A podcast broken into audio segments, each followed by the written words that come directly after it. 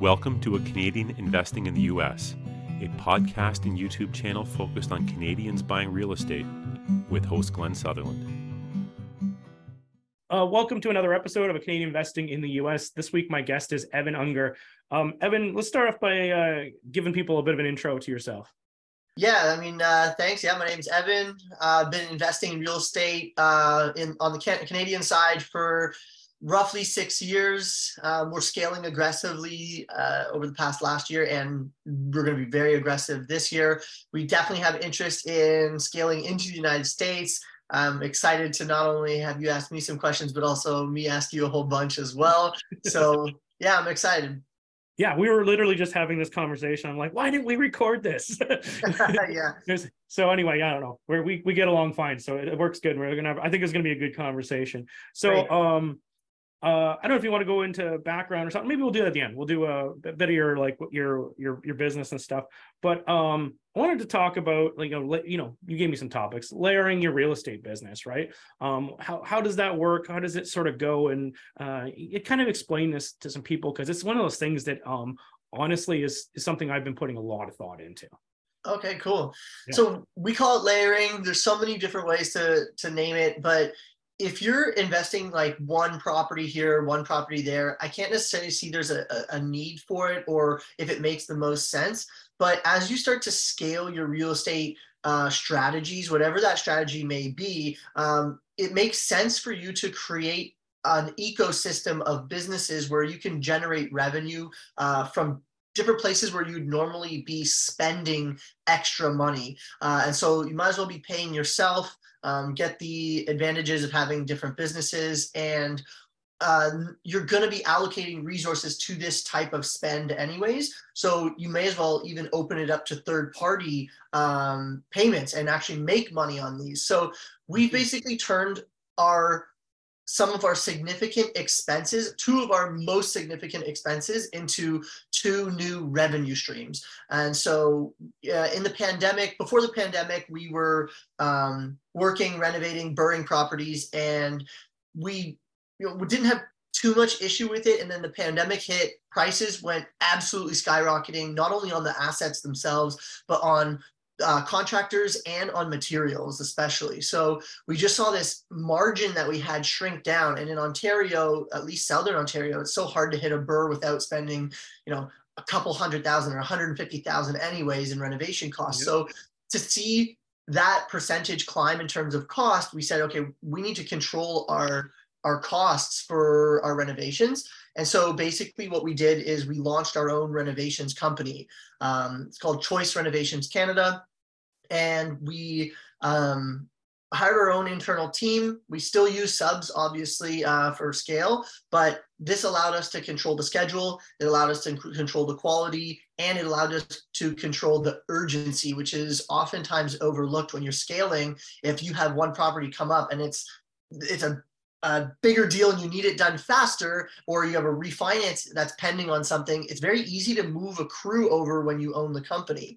Yeah. And so we did that. It lowered our cost. It allowed us basically to continue the BRRRR model, and actually allowed us to capture more properties that would normally not have fit the model because the cost would have been too much to renovate. So it opened up a bit more opportunity. And then what ended up happening was people started messaging us saying, like, who's doing your renovations? We see you pumping these properties out. This is incredible. Like, we're posting like 1 week turnovers on units or 30-day turnovers on homes.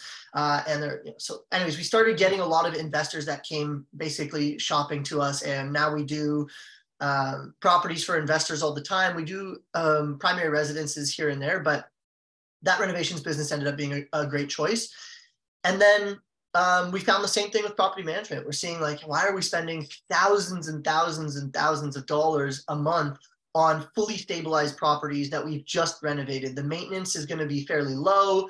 If we pick the right tenants, the needs should be fairly low, but yet we're paying, anywhere from 6 to 8% gross a month. It eats your profit. So we did the same thing. We launched our own property management, and then now we're bringing in other people into the company as well. Cool. Okay. Lots of things to go from there. So for the renovation business, you created a new business. You didn't go buy one, right? Correct. right? So you're starting with a brand new business. So you have to hire the trades and everything else. Did you like just, sort of, borrow some trades or steal some trades from somebody else? Or how do you build this team? Because, these are, typically the best contractors are working for themselves or somebody else already, right?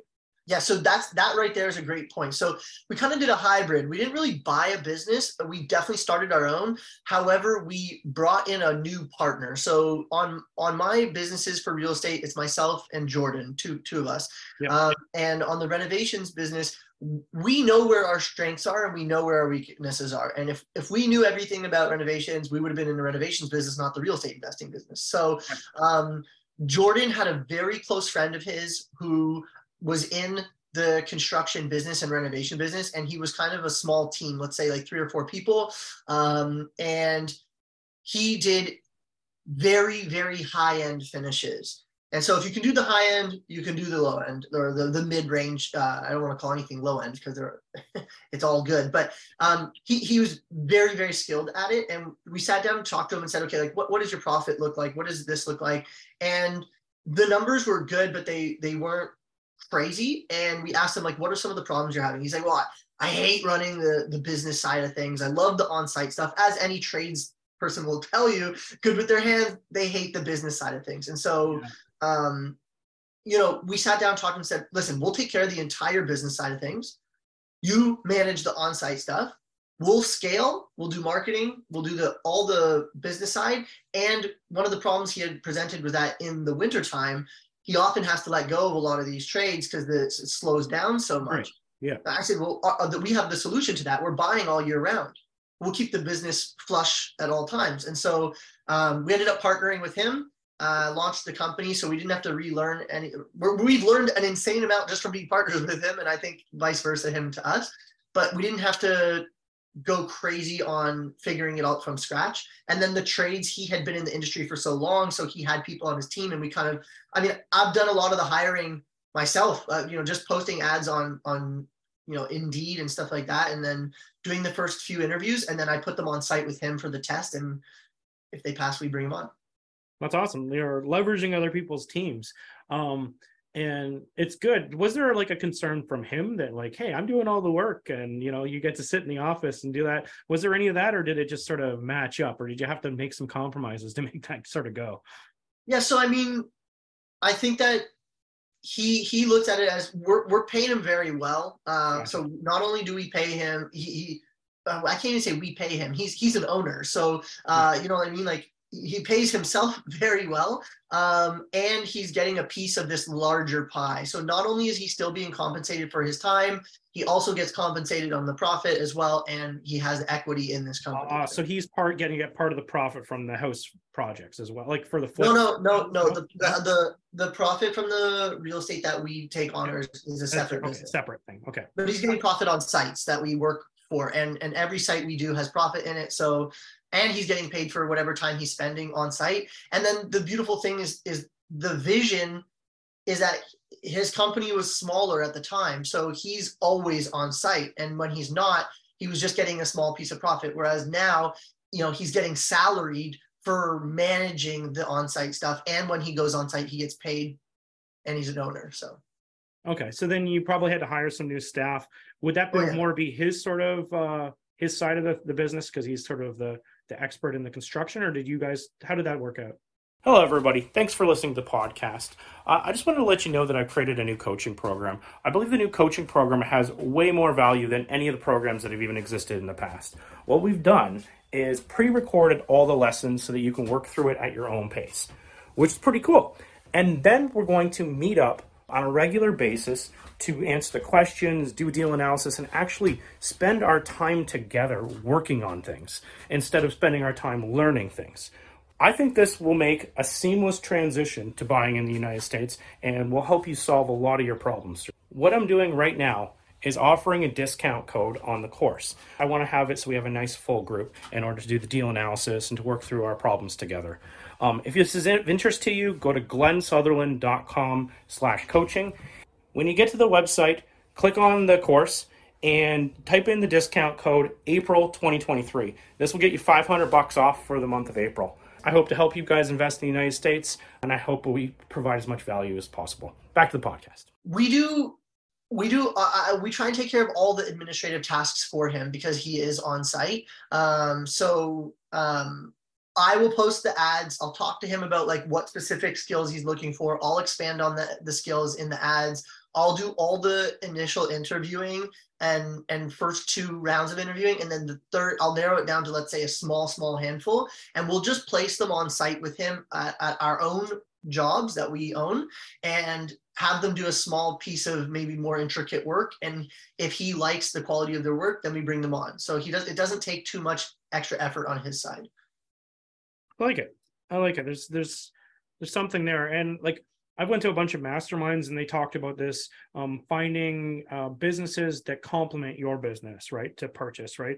And one of the things they were talking about at the mastermind was like, say, an air conditioning company. If you're going to use, doing a lot of air conditioners, you can hire, buy an air conditioning company because it'll complement your business, or like a furnace company or HVAC company, right? Yeah.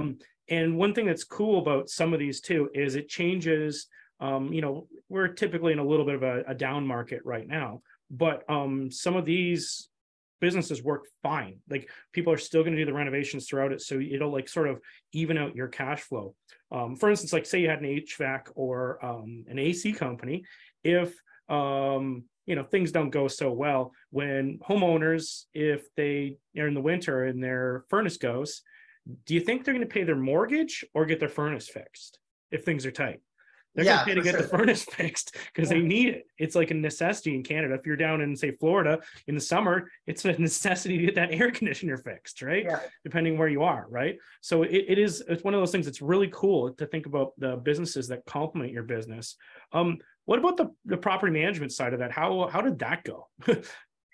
That was a hard one, but it was hard to get off the ground, put it that way. And we're still learning and still going. Like, I feel like every day I'm learning new things in these businesses, which is kind of why I love the challenge. But the property management was simple when we looked at how much money we were spending on management. And it was just like, I mean, it's mind blowing when you have a decent sized portfolio. You look at it and no matter what, it's on gross. So no matter what it is, right? So you're looking at it and you're just like, this is such an enormous expense. And like I said, when these properties are being rented, it's one thing if we had a bunch of like slumlord homes with a lot of issues and a lot of maintenance, and I'd be like racking my brain, how do I do this? But we have 99% of our properties we renovate before we rent them out. So they're in like beautiful condition and the maintenance is going to be very low. So then we put these good tenants in them and there's not much to it, so we're just looking at these tens of thousands of dollars a month being spent on property management. We said, this is an easy way to keep the cash in our pocket. So we launched it, spoke to our lawyers, they took care of that stuff. We launched it internally only to start. And then we're slowly expanding externally now. So the internal alone saved us a fortune. I outsourced the management of the day-to-day to a virtual assistant. Yep. So we have a great software we use. There's a ton of options out there for software. And the virtual assistant was trained on the software, given a VoIP phone line for 24 hours. Pay her a salary to manage it and be available whenever the phone rings. And that's it. But when we first started, there was a lot of hurdles to run through. And I had put an ad out for a property management agent. And I got some really cool applications, and one of which had worked for one of the larger real estate investors in Ontario. And so I actually contracted her to help me set up the business. And so she helped me build out our standard operating procedures, put a manual together, pick a phone system, pick the software, and get it set up from there. So that saved me a lot of effort. That's cool. So just to go over this a little bit, just so I make sure I understand this call flow. Something happens at a property, the tenant picks up the phone, they call your phone number, the VA picks up the phone. If it's like a maintenance request, I don't know if you have a handyman that's on your staff that's separate from the construction company, or they pass the ticket over to the construction company, something like that. The construction company goes and deals with it. Does the virtual assistant deal with, like, you know, just checking to make sure people have paid their rent, all the online portal, they deal with all that too? I was wondering if they were just like basically an incoming call center, or if they're doing the whole everything. So the software is really like an all-in-one software. So we have in Canada, anyways, yes, they deal with everything. The software will show you everything. It encompasses maintenance, rent payments, reminders, your end notices, your leases, absolutely everything. So she, like, when we have rental applications, they come into this site, she gets the notification, she emails them, okay, here's the information I need to complete your application. She does an evaluation. If it's below the threshold that we've set out, it gets declined. If it's above and fits the threshold we're looking for, she will evaluate a group of the candidates, wait until there's a few candidates, and then she will send an email. Here's your top candidates, pick from them. And then the consultant that I told you about is the one who's still picking. So I oversee them and take a look here and there if I have to step in, but I try to build systems that can be duplicated as we scale. So, yeah. So, and the majority of the time, the only time the phone is supposed to be used as per the manual that we send new tenants is when it's an emergency. Everything else goes through this software. So each tenant has their own login to this software, our property management software. And so they can log in and they can put in a maintenance request. They can put in any type of notice or message, or literally correspond with us in any way. And that way it's all tracked. Helps a lot, especially in Ontario, if there's any type of tribunal that we need to go to, all of our communications are tracked there. So it's quite nice. That's awesome. That's awesome, just to be organized and keep it all together. Mm-hmm. And so I think I heard this, but I'm just going to clarify, maybe I'll be asking a stupid question, but the physical part of the lease ups, you have another agent that goes and physically lets them in? Okay, this is a great question. Okay, so what we've done, and yeah, and so we've tried to be like, what do you call it? I don't want to say like decentralized, because it's such like a one of those words. What are they called? Hot words right now. But like, yeah, we have people in the cities that we have the majority of our holdings in, and they work as contractors with us as needed. So we'll pay them an hourly amount and potentially a kilometers or a base, depending on who they are and how much work they're doing. Okay. But yeah, so if we have a maintenance request that comes through the system, before sending out an expensive contractor to go, like, you know, a specialized contractor, especially, you know, for a furnace, for example, furnace isn't working, you know, yeah. That's going to be a $300 maintenance call if there's nothing to do. And so one of our property management agents on the ground will go out there. They flick the furnace switch. Oh, it turned on. Great. It cost us, you know, $50 instead of $300. Yeah. So the small things like that. So we have them all over. And then when it's time for someone to be move in or move out, they go do the checklist for move-ins and move-outs. Awesome. Yeah. It's all about systems. And I love it. I love systems, right? Even myself, I've tried to like eliminate myself from my job, my real estate businesses, and then wherever you can, right? And that's really the name of the game. Maybe this is privy information, but you running a renovation company, any like renovation hacks or any, you know, ways to get some discounts, anything you know about in that sort of business? Yeah, you know, I think there's two types of discounts, and I love to talk about this. There's two types of discounts, and 90% of people will only pay attention to one of them. And that's your money discount. And it's a huge component. You feel it right away. But then there's also your time discount. And what I mean by that is, how much time does it take you to get the materials and get the work done? And so you obviously want to get the best price possible. But if you can find a supplier who can take care of the whole unit for you, and you don't have to piece these things together, holy smokes, the amount of the reduction in amount of resources that need to be allocated to that site is enormous. And so we have some strategic partnerships with some suppliers that will basically like do our takeoff for us and provide us with a pallet of everything that needs to come into this unit. And so we're working on scaling that relationship, and I think that will have a huge benefit. But then in terms of discounts, I mean, we've bought, you know, when we have a flooring, like, you know, everyone used the gray luxury vinyl plank, right? Yeah. So, you know, we buy pallets of that, or the marble printed porcelain tile, you know, like 24 by 12 tiles or whatever it may have been. We would buy a pallet or two pallets of that and just put it in a storage unit or our warehouse. And, you know, if it saves us a significant amount, even if it saves us, you know, 30 cents on the dollar, like that's a over however many square feet is huge. So I think buying in bulk helps. We've looked at importing containers from China of the luxury vinyl plank. We were looking at it before COVID, and then COVID hit, and the price to transport that just, it wasn't worth it. So no, that's a great tip. And I do the same thing with my contractors. I'm like, and they're always like, if you're willing to go with that, you know, whatever they've bought a whole thing of, there's discounts in it. And if you look at like my flips, they kind of look the same, but they're in like different like parts of town, everything else. But they, you know, for a long time, the outside of the house, we painted it like this navy blue every time, and all the same color. Everyone has the same window trim. This all have the same white color on the inside. We use the same cabinetry. Yeah. It was just like, just do it again. Just do it again. Let's not spend time trying to figure this out every time.